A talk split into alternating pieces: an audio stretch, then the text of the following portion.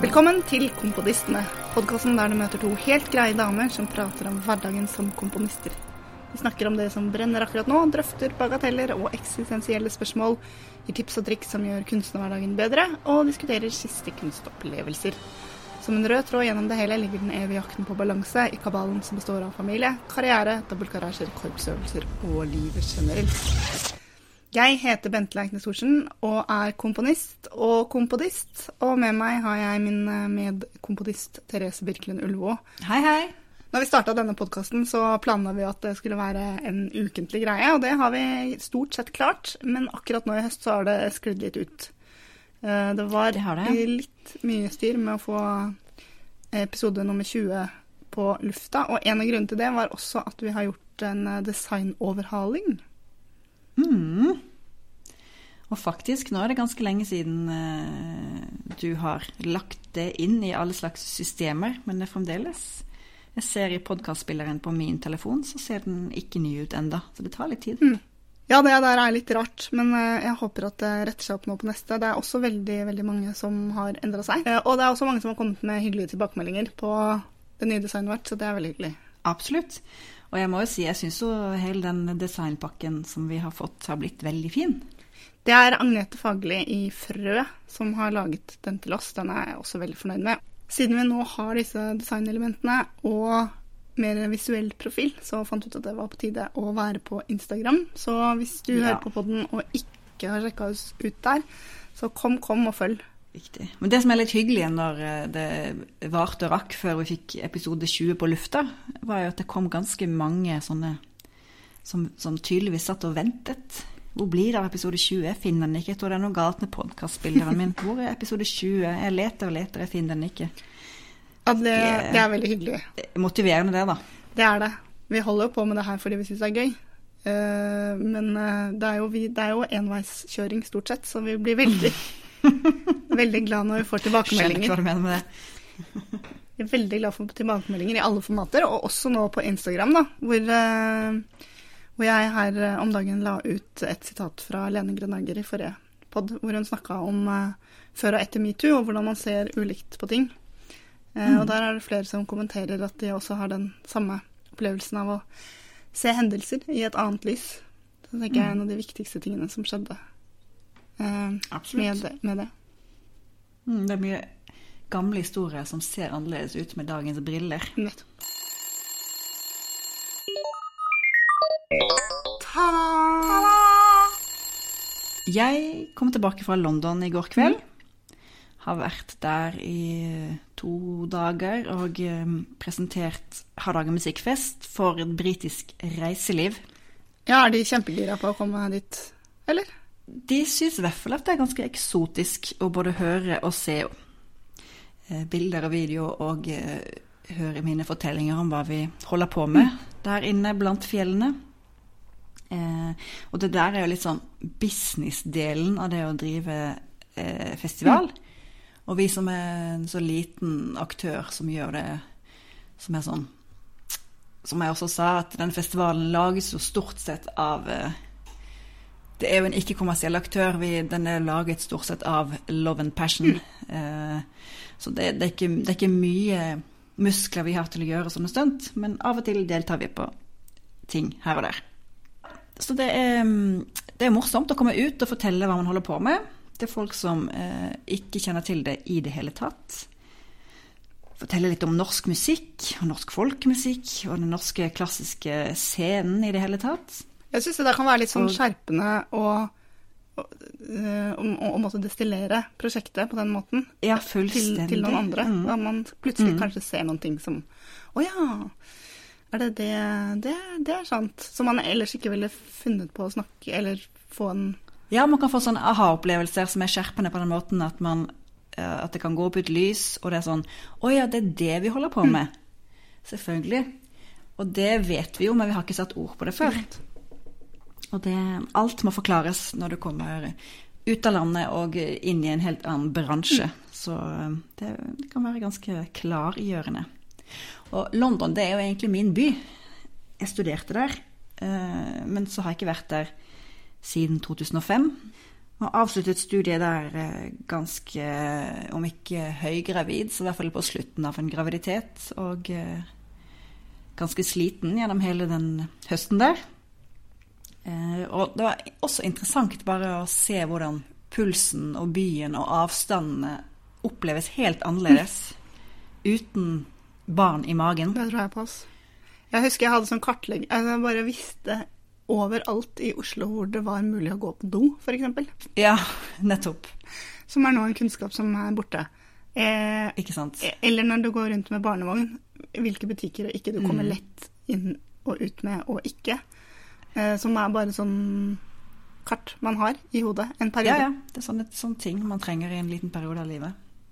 Mm. Nei da, så det, det, var, eh, det var fint. En liten tur til London der. Og så holder jeg på med innspurt av et nytt verk, eh, som er veldig fint å jobbe med. Det er for en vokalgruppe som heter Song Circus, og hardingfele. Et av mine favorittinstrumenter.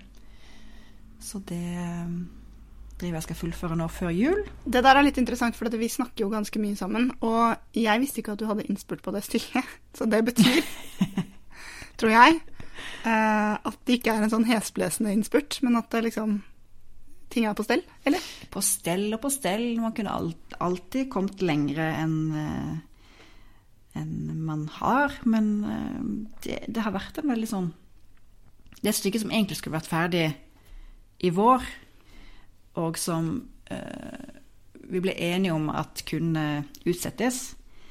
Og så har jeg liksom jobbet veldig jevnt med det i, helt siden da. Skjønner.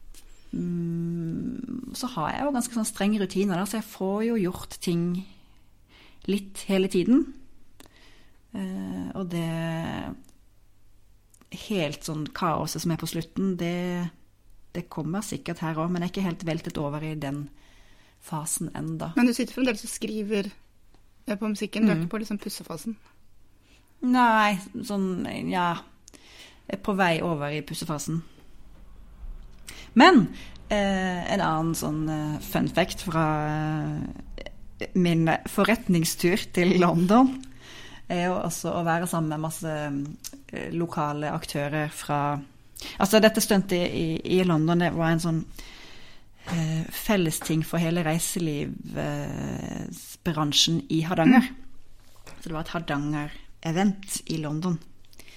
Um, så det har vært sammen med mange folk som driver med forskjellige ting rettet mot eh, Mer eller mindre rettet mot turisme, da, i Hardanger. Um, og da fikk annet sånn Og det er jo et spørsmål jeg får med litt sånn ujevne mellomrom, men de begynte å snakke om sånn og jeg, Hva driver det med utenfor festivalen? Og jeg forklarer liksom at jeg jobber som komponist og sånn og sånn. Så er det litt sånn eh, glassøyne tilbake, og så Men jeg trodde kanskje at det var noe vi sluttet med med Grieg, eller? Hva, du fikk det svaret? Ja, ja. Den har ikke jeg opplevd, altså. Men altså, glassøyne er ganske kjent så, så konkret har ikke noen sagt noen gang heller, tror jeg. Men eh, nei, nå fikk, nå fikk jeg den. Altså, men det er, jo- når, når folk Eller han her, da, men folk generelt. Når de sier det, eller sier det de tenker høyt, så skjønner de vel samtidig som de sier det. Men det er jo logisk at det er noen som fremdeles holder på med det. Men jeg har bare aldri tenkt eller hørt eller møtt noen noen gang som holder på med det. Men det er også sånn jeg også møtt Altså det med glassøyne kjenner jeg meg skikkelig igjen i. Det, jeg har eh, eh, Jeg var nylig på en sånn eh, bursdagsting, eh, og masse ukjente mennesker. Og så kom vi i snakk, også om hva driver du med? Og jeg, jeg ikke, jeg har begynt å si at jeg lager musikk, eller skriver musikk. Ja. Som en sånn startpunkt, da. Mhm. eh, for som, jeg, ja, som du sier, den der er komponist ofte får man sånn glassøyne tilbake. Og Mhm. skjønner ikke helt hva det er. Men, eh, men her viste det seg at det var en som hadde sunget i kor og kjente en komponist, og det er jo en god bekjent også. så det var liksom eh, Ja, da kunne jeg gått eh, ut på en annen måte. Men det vet man aldri. Nei. Hva har du drevet med i det siste, da? Jeg har ikke skrevet så mye musikk på en eh, stund, det må jeg si, men jeg har skrevet andre ting. Jeg har um, gjort et helt sånn crazy prosjekt i november som mm. jeg uh, kom over for noen år siden og tenkte at det må jeg gjøre en gang. Så kortversjonen er at jeg har skrevet en bok i november. Um, og den lange versjonen er at dette er en sånn årlig halloi som heter NaNoWriMo, a National Novel Writing Month. um, som ble igangsatt av en eh, amerikaner som eh, sammen med noen venner var sånn Skal vi ikke skrive en bok da, dere? Alltid drømt om å ha det på Eller har det på bucketlist, liksom. Altså, ja, hva er en bok da, egentlig? Ja, så fant jeg en sånn En av de litt tynnere bøkene. da, Telte OK, 50 000 ord. Det, det kan være en bok. En roman. Da er du liksom akkurat over sånn kortroman. Ja, hvor mye må man skrive hver dag da? Skal vi prøve å gjøre det på en måned, liksom? Så da er konseptet å skrive 1666 eller 67 ord om dagen i en måned. Eh, og det tar jo litt tid å få de ordene ned på papir. Så all ære til folk som klarer det ved siden av full jobb og barn og hobbyaktiviteter og alt mulig. Men, eh, men jeg har jo jeg har tenkt at det er mitt eh, Eller i hvert fall ett av de store kreative prosjektene i november, så jeg har brukt litt arbeidstid på det også. Men så etter at den gjengen gjorde det her en gang for mange år siden og skrev en bok på en måned, og de var en stor gjeng, og noen gjorde det, og noen falt fra, så har det liksom mm. utvikla seg til å bli en større ting. De har fått en nettside, og nå er det kjempemange eh, over hele verden som, eh, som deltar og prøver å skrive en bok på en måned. Og november er av en eller annen grunn kåret til å være den måneden man gjør det på. Som er fint på en måte, for november er jo liksom mørkt og trist, og det er ikke så mye som skjer. Eh, samtidig så er det ikke så mye som skjer sånn som i desember eller juni eller avslutninger eller sånn. Eh, så sånn sett er det mulig å få til tid, da. Ja, så jeg har hatt en idé til en bok en stund, og det er jo for de som har fulgt podkasten, har kanskje lagt merke til at jeg leser en del sånn barne- og ungdomsbøker. Så jeg har hatt en litt sånn vag idé til ja, la oss si en konflikt da, som jeg kunne løse i en bok. Slags sånn eh, noen står mot hverandre, det er noen problemer. Eh, Men en ting som var veldig, veldig morsomt, eh, som jeg oppdaga når jeg skrev, var jo at hvor mange likheter det er med å skrive musikk. Og en av de er jo en ting som vi har snakka en del om det. Og, ja, ja, én ting er den der hovedideen jeg hadde, og liksom arken over, og jeg gjorde ikke så mye som jeg hadde tenkt med å finne på karakterer og sånn i forkant. Men det gjør ikke noe, fordi man finner ideene i arbeidet. Og det så mange ganger jeg satte meg ned og bare sånn Oi, oi, oi, hvordan i all verden skal jeg klare å fylle opp kvoten i dag? Um, og så kommer man litt i gang, skriver noen setninger, og så igjen så er det sånn ofte ting som må løses, da. At uh, karakterene er her, så har jeg lyst til at de skal ende opp der. Hva skal de gjøre på veien? Og så gjør de kanskje et eller annet på veien som bare Oi, der er det en kjempemulighet. Det kan, vi, det kan jeg ta opp igjen seinere. Um, og det kjenner jeg sånn igjen fra å skrive musikk også. At uh, ofte så har jeg kanskje noen sånne store ideer, men så er det masse ting som må løses på mikronivå. Uh, som jeg ikke vet helt hvordan jeg skal klare å gå inn i. Men så gjør man det, og går inn og begynner å sette ting sammen og pusle, og så får du noen ideer i det som, uh, som plutselig peker til noe annet, da, som man kan jobbe videre med et annet sted. Men det er jo utrolig, det er utrolig interessant, da. Det høres ut som eh, mer parallelt til sånn musikalsk materialarbeid enn jeg har tenkt at det er. Ja, i hvert fall den, altså det, det skjer noen ting når du må skrive 1600 ord om dagen, eller 1700 ord om dagen. Altså, hvor mye er det egentlig? Ja, med 12 punkt times halvannen linjeavstand, som er typisk, så er det ja, tre sider, kanskje. Ja. Ja, altså det er jo mye, men det høres jo mulig ut å få det til i en måned. Ja, det var jo det.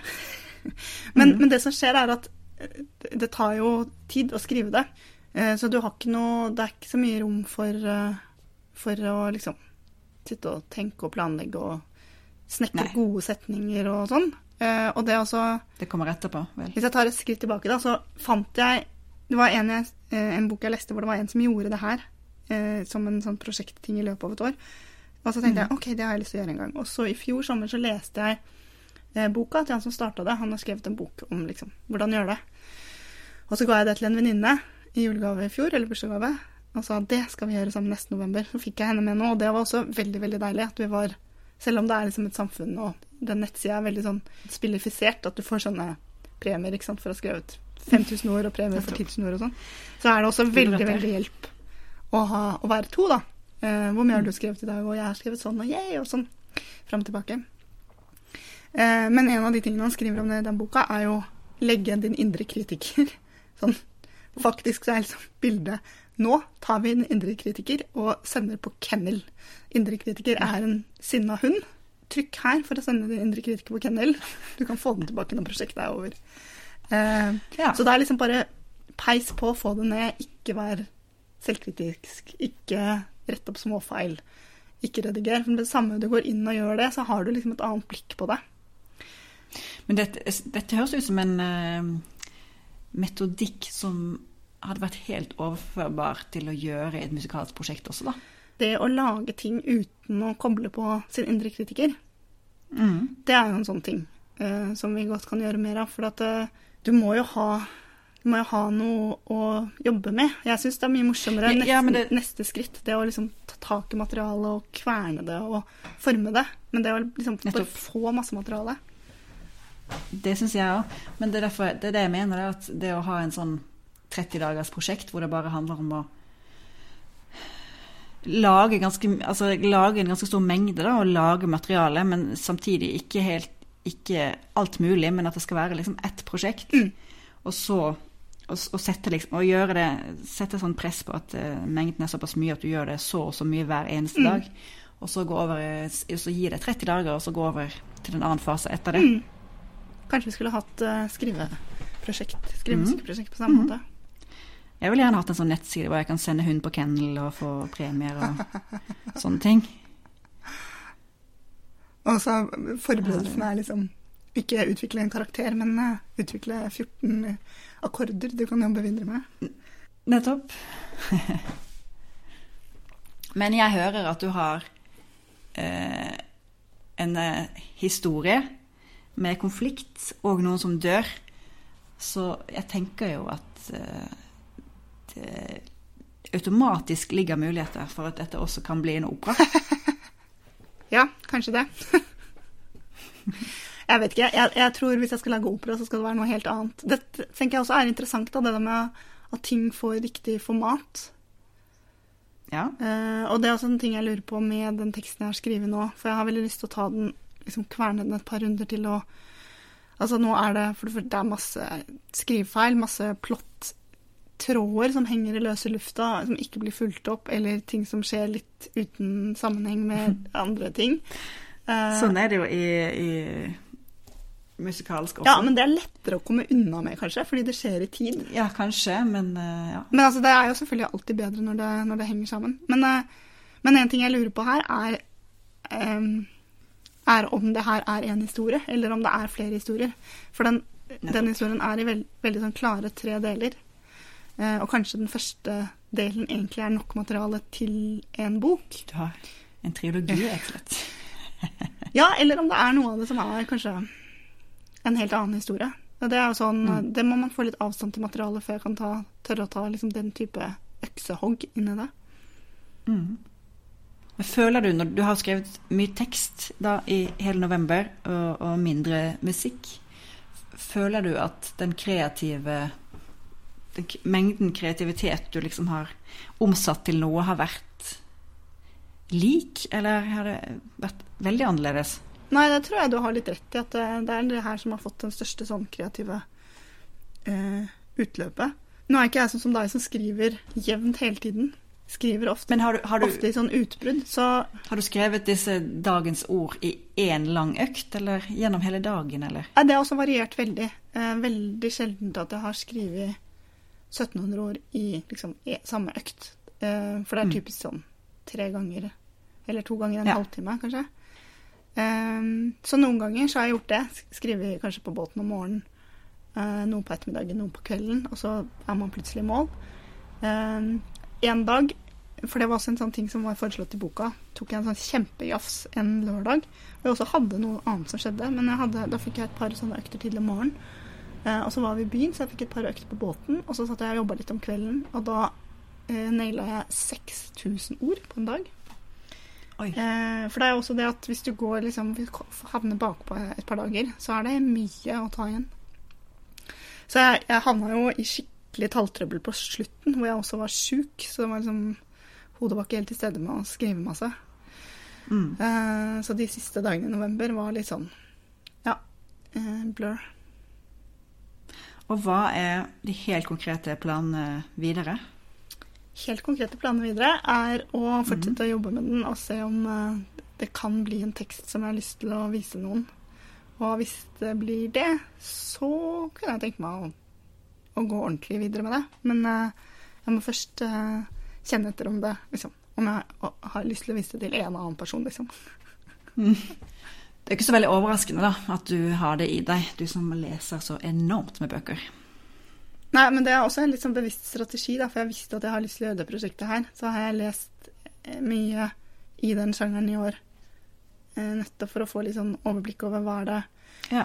hva er det jeg liker og ikke liker med den type litteratur. Altså, og der, der har jeg det, det har vært en veldig god strategi, kjenner jeg. Eh, Fordi, og det er ikke alltid jeg har fått til i den teksten her nå. Men, men jeg veit f.eks. at eh, noen bøker for meg er for handlingstette. Eh, når det er magi i bildet, at den må være konsistent på en eller annen måte. Sånn som i Harry Potter, hvor det er liksom Det magiske henger sammen på en Jeg tenker hun har fått til det til en på en overbevisende måte. En del andre bøker som har det, hvor det er litt mer sånn springende og litt mer sånn følelsen av at oi, nå kan vi bare kaste inn noe magi i den situasjonen, så løser vi det. Mm. Ikke sant? Som ikke er så Ja, som jeg ikke liker, da. Så det tenker jeg også er et tips med, eller triks med liksom alle den type ting. Så hvis du har lyst til å eh, skrive strykkvartett, da, så hør masse på strykkvartett for å finne ut hva det er, hva det er du syns funker for det ensemblet. Ja, men jeg tror det er lurt sånn som du, sånn som du har gjort det, da, å gjøre det gjennom et, et lengre strekk. Jeg tør aldri å høre på strykkvartett rett før jeg skal skrive strykkvartett, liksom. Ja, for da er du redd for å bli Men, liksom eh, farga. Ja.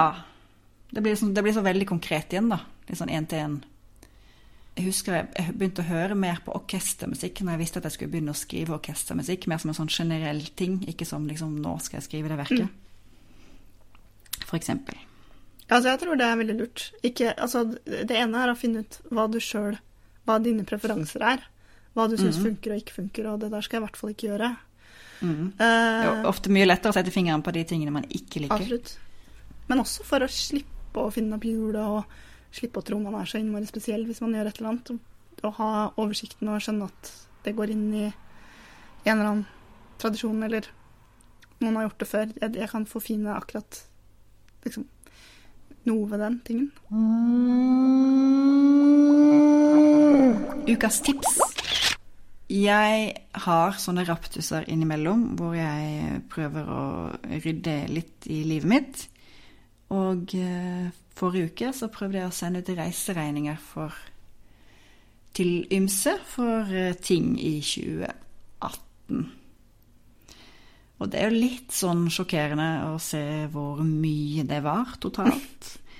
Og hvor stress det er å holde på med det ja, sånn sju-åtte måneder etter at ting har funnet sted og sånn. Ja, det er veldig teit. Og liksom hvor lett det er å skjønne at det hadde vært mye enklere å bare gjøre det alltid med en gang man kommer tilbake fra reise. Men parallelt med det så holder jeg også på med, holdt også på med siste finpuss på Tono-rapport for festivalen i vår. Ja. Og det er også bare Nå har jeg styrt med dette i mange år, og det er så Selvfølgelig, det er veldig viktig å få det riktig. Det må gjøres ordentlig. Men det er jo helt idiotisk at man ikke bare gjør det løpende mens man holder på. Det er altså en labyrint å finne alle detaljer og eh, ja, metadata som skal med når det begynner, når tiden har gått og ingen helt husker akkurat. Ikke sant? Så ukas tips er rett og slett å skisse ting mens det skjer, om eh, ikke gjør det helt ferdig. Jeg har tenkt eh, noen ganger at eh, eller, Og jeg tror jeg har forsøkt å ta med liksom reiseregningsarket som jeg skal fylle ut på turen. For bare sånne duste ting som tidspunkt man drar og sånn, glemmer man Ja. jo bare uka etter, Ja, ja. Så bare fylle ut så mye som mulig mens det skjer, så har man i hvert fall et sted å starte. Nettopp. Kulturtantene. Har du vært på konsert? Vet du hva? Jeg har vært på høstens andre Google Earth-konsert. Nei, wow! Det syns jeg er ganske eksotisk. Eh, de som følger på den, husker jo at eh, du skrev et stykke i høst som hadde urforføring på Ultima, hvor du bl.a. brukte Google Earth-video. Og Mhm. jeg var på konsert her om dagen i Jakobkirken med et stort I samme lokale, til og med. samlebade. Stort verk av Knut Olof Sunde, hvor det også var ganske mye, vil jeg si, eh, Google Earth-materiale. Men var det innfallsvinkelen helt annerledes, eller var det Nei, det her var en helt annen innfallsvinkel. Jeg må bare prøve å sette scenen litt. Grann. Eh, For det her var en eh, fire timer lang konsert, og det visste vi på forhånd når vi satte oss inn. Kommer inn i Jakobkirken. Det er satt ut fluktstoler på gulvet. Um, og et sånt svært lerret foran uh, på der hvor det ellers ville vært scene, som står litt sånn skrått, så man ser det litt mer sånn rett fra når man ligger i de stolene. Og så høyttalere rundt.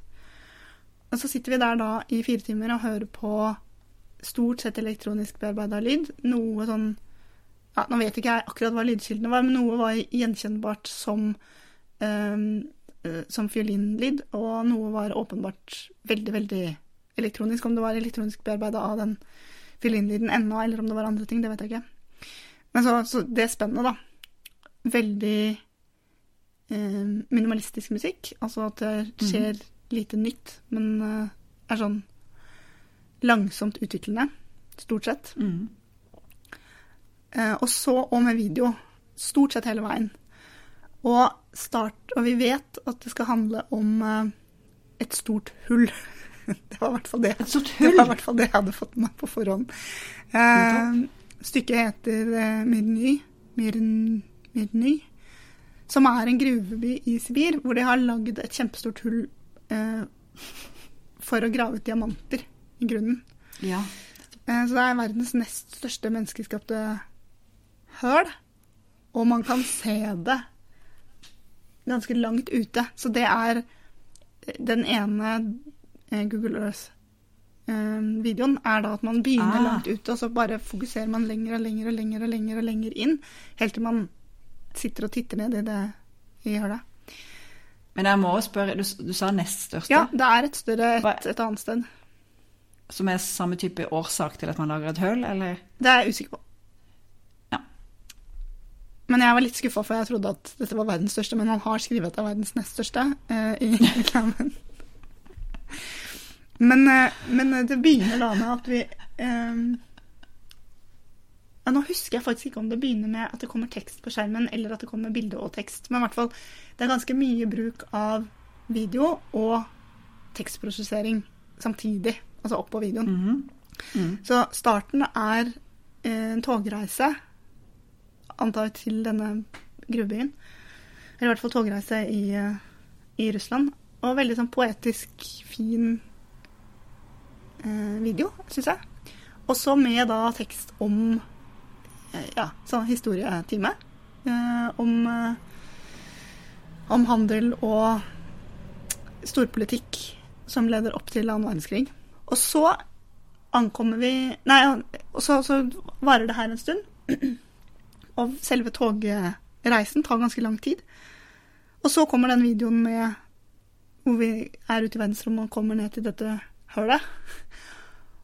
Eh, Og så er det et brudd hvor, hvor, eh, hvor vi plutselig er i denne byen og ser video fra akkurat rundt der. Og så er det en bit hvor vi ser video av, av eh, byen. Videosnutter fra byen. Um, og så er det reisen bort derfra igjen.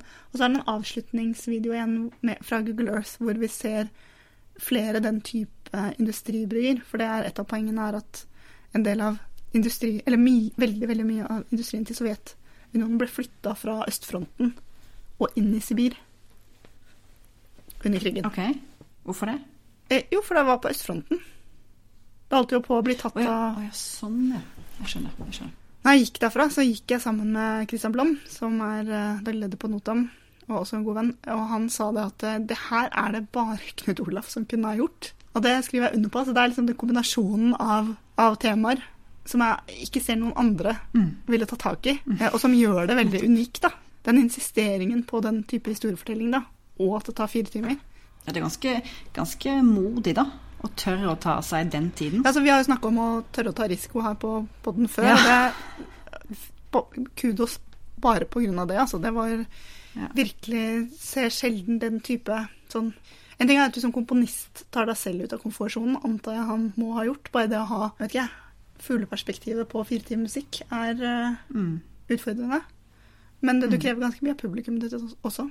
Helt klart. Var det, var det sånn at alle som kom, ble til det var ferdig, eller var det sånn Ja, det tror jeg. Det var ikke sånn inn og ut, nei. Men, eh, men jeg Nei. tror det var et par som, eh, som var der på nesten alt. Som virka som vant i løpet. Men, eh, men ja, folk var der når det starta, og satt ned og Mm. eh, fulgte med på hele. Og det, det er jo sånn altså med den type musikk også, hvor det ikke skjer sånn kjempemasse, så eh, blir det jo kjedelig. Og det er også sånn publikum er det å, å som tørre å stå i det kjedelige. Um, Ja. og hvor mikroforskjell... Det er jo en av vi, en av de tingene vi generelt i samfunnet nå er aller mest redd for. Ja, ja. Og så virkelig fokusere på de mikroforskjellene som skjer, da, som blir enda mer spennende. Mm. Jeg syns faktisk det fungerte overraskende godt. Ikke sånn fordi jeg hadde sånn dårlig, sånn, dårlige forventninger, men bare fordi konseptet er såpass crazy. Mm. Og så var det noen ting som jeg syns var kjempefint, som kanskje som jeg lurer på om var tilsikta. Det var f.eks. det når, når vi så videoen av den togturen, så var det et par sånne steder hvor du kunne ane refleksjonen av mennesker i togvinduene. Eh, Bare antydninger. ja, og den antydningen at det er mennesker der, det minte meg på faktisk um, Kjell Sampkopf har noen, en plate som eh, Du burde sjekke hva den heter. Men hvor, hvor han har gjort opptak eh, av folk som lytter. Så alle, alle trikkene heter liksom 'Kvinne sitter lyttende i et tre'. Så kan man lure på hvorfor Hva lytter hun etter, og hvorfor sitter hun i det treet? Eh, men det er også en av de fineste tingene med de stykkene for meg, er den f.eks. akkurat det stykket der hvor, hvor på slutten av den biten så hører du pusten hennes. Og den der Mm. tilstedeværelsen av mennesket, og den opplevelsen av å se noe gjennom et annet menneskes øyne, da blir veldig sånn konkret, men på en subtil, poetisk måte. Ja, ja. Det besjeler det på en helt eh, annen måte enn når det bare er feltopptak. Ja, ja. Og også et annet sted hvor det har vært, sant, det har vært den elektroniske lyden, eller starte med filinlyden, elektronisk lyd, og veldig sånn distansert til det som skjer på skjermen på én måte.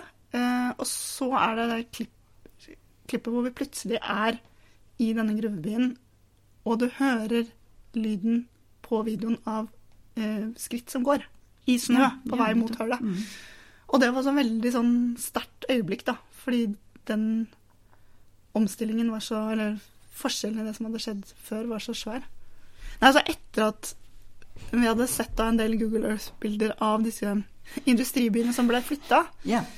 eh, så avslutta han med en sånn sovjetisk eh, Holdt på å si kampsang, men med sånn hymnen er riktig. Med sånn stort kor og sånn veldig brudd med musikken.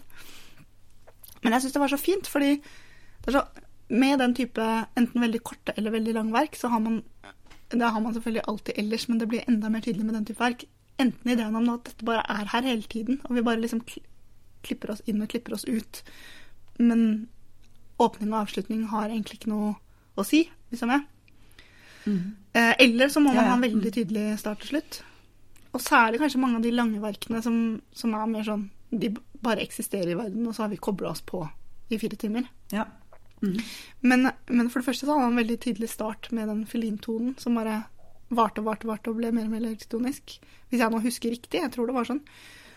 Eh, og så ble det da jeg satt og tenkte på det her akkurat rett før den eh, sangen kom inn. At de lurer på hvordan han skal slutte nå. Skal vi bare ja. eh, Men det ble veldig tydelig sånn punktum.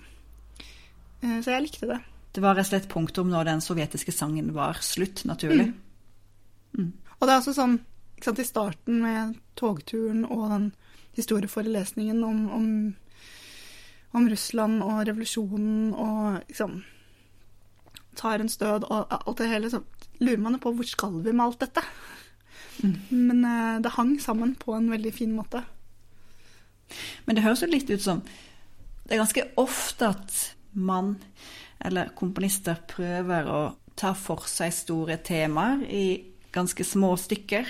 Og det er jo begrenset får, eh, hvor mye man får koblet seg på et større liksom, eksternt eh, en ekstern situasjon på en liten uh, stryketrio på ti minutter, Mm. liksom.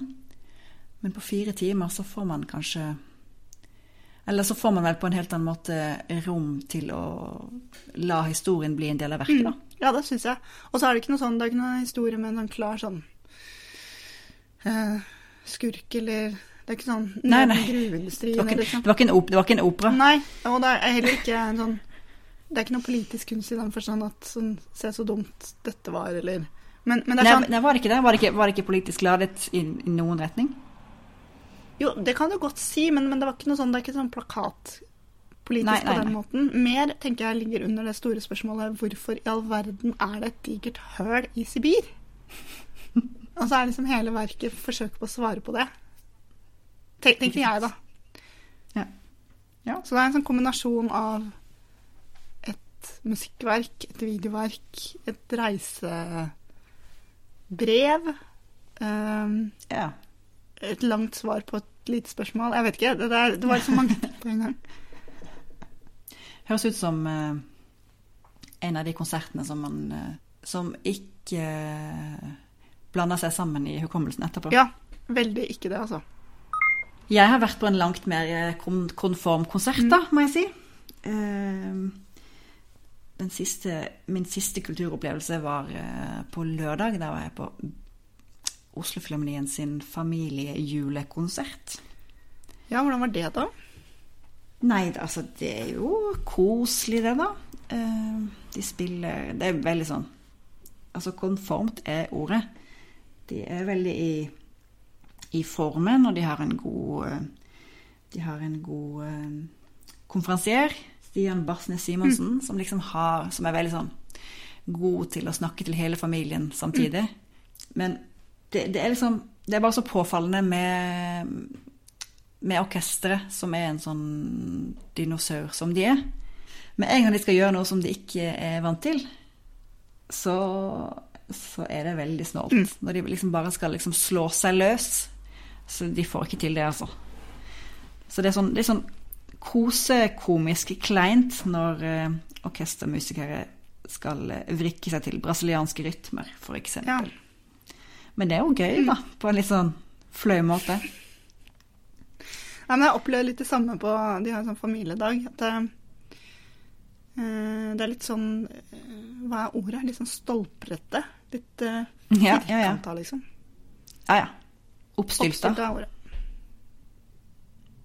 Og så spilte de annet den her eh, store julehiten The Snowman eh, med filmen. Var veldig fint. Min sønn elsket det. Og så når jeg kom til London, så fikk jeg den servert eh, i gaten der av Steel Drum Orchestra. Ja. Hvilken versjon Ja. eh, foretrekker du? Nei, du, det vet det er vanskelig å rangere to gode kulturopplevelser på den måten. En ting jeg har tenkt på litt med de, altså både sånn julebarnekonsert og når de har sånne filmkonserter Nå har ikke jeg vært på de filmkonsertene, men jeg tror jeg har skjønt konseptet, er om de tenker at det her server et helt annet publikum, eller om de ønsker å få publikum fra de konsertene over på de vanlige konsertene. Eh, Ja, ja. fordi der er det De vanlige konsertene er fremdeles så veldig liksom, i den vanlige rammen. Der er det tre stykker, og det er solist, og det er liksom bunking, og det er ikke konferansier, og det er liksom det er den formen det er, punktum. Så jeg syns det er så rart at de har noen konserter hvor de drar det strikken kjempelangt, og så har de andre konserter hvor de ikke liksom åpner boksen hvor strikken er I det hele liksom. tatt. Ikke, ikke sant. Og det er jo etter hvert uh, Mulig vi har snakket om det i poden før, husker ikke. Men det er jo etter hvert dokumentert at uh, hvis det er for stor forskjell, så er det ikke Nei, lekkasje ikke mellom de publikummene. Da blir det for de, og så blir det for de. Og du kan si at det er jo det er ikke nødvendigvis sånn at det er negativt. Det er jo likevel en større publikumsgruppe, men man, men man får det ikke til å gå på de samme Nei, jeg syns det er litt synd, for jeg tenker også sånn filmmusikkonsert, da, og, og man, istedenfor å bare spille filmmusikk, så kunne man også godt vist hvor, hvor tar John Williams ideen om ledetemaet fra. Jo, det er dette her sånn. Og man kan sette Ja. ting inn i en større kontekst og, og, og gi Istedenfor å gi de bare det de tror de vil ha. Nei. Istedenfor å bare gi dem det de tror de vil ha, så gi dem et litt større rom. Da, så, øh, for å skape litt nysgjerrighet for å gå videre. For det er jo det som er utfordringen når de kommer f.eks. på sånn eh, spillmusikkonsert eller filmmusikkonsert. Alle de som er superinteressert i det, de har ikke De kan utrolig lite Eller de kan utrolig mye om akkurat det de kommer for å høre, men de har ikke historien eller konteksten eller noe sånn å bygge rundt det. Så de, hvis man skal få det til å henge sammen, hvis man ønsker at det skal henge sammen med, med det andre, så trengs det en helt annen formidlingsjobb på det. Eller så må man bare akseptere at det er et annet spor. Ja. Men det er akkurat som at det er liksom ikke helt tatt stilling til, føler jeg. Nei, enig. Man har, man har bare trodd at da får man nye folk inn, og da får man nye folk generelt. Men sånn viser det seg at sånn er det ikke. Ukas feministiske. Ja, en av de tingene jeg gjør, er jo at jeg sitter i styret i Norsk Komponistforening. Og før jeg kom inn der igjen, så oppretta styret en ny pris. Likestillingspris. Eh, Og det syns jeg er så kult. Eh, for i forrige periode hvor jeg var med i styre og stell, så var likestilling ganske langt ned på agendaen. Eh, men nå er det høy. Fanen er høyt hevet, for å si det sånn. Mm.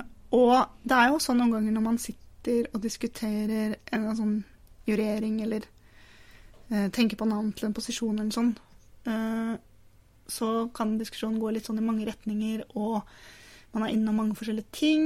Og så når man begynner å lande på den som skal få den, så plutselig er det så veldig opplagt. Eh, Ja. Og det var litt sånn vi hadde nå, hvor eh, den ble gitt til Astrid Kvalbein. For det var sånn når Mm. først det navnet var på bordet, så var det så veldig, veldig opplagt. Hun er jo en musiker, en eh, sanger og skribent. Hun har jo jobba som kritiker i mange år, og, og, også, inn, og også forsker etter hvert. Hun har tatt ph.d. på Pauline Hall, som også er veldig kult. Og hatt den derre feministperspektivet eh, gjennom hele karrieren.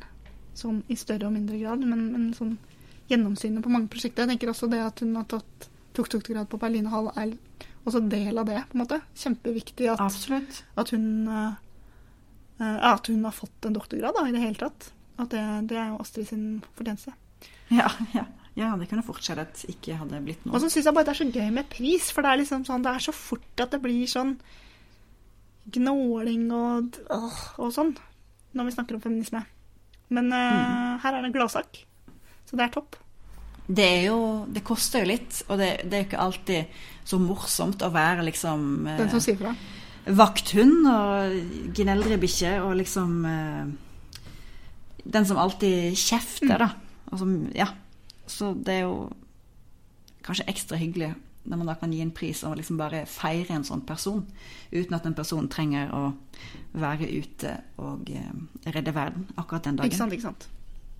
Og så er det så viktig at det, at det er eh, noen som står på krava og stiller de spørsmålene og, og, og gneldrer litt, som, som ikke Absolutt. kan bli beskyldt for å ha egeninteresse, da, som vi også har snakka om før. At når vi mm. står på barrikaden, så føler jeg at det er en sånn Vi kan fort bli beskyldt for å ha et underliggende motiv, da, nemlig å fremme oss sjøl. Så stort gratulerer til eh, Astrid fra Kompodistene. Hva har vi lært denne uka, da? Altså, jeg, jeg tror jeg må bare komme gjøre det som er veldig sånn trendy, som er å legge seg flat. Ja.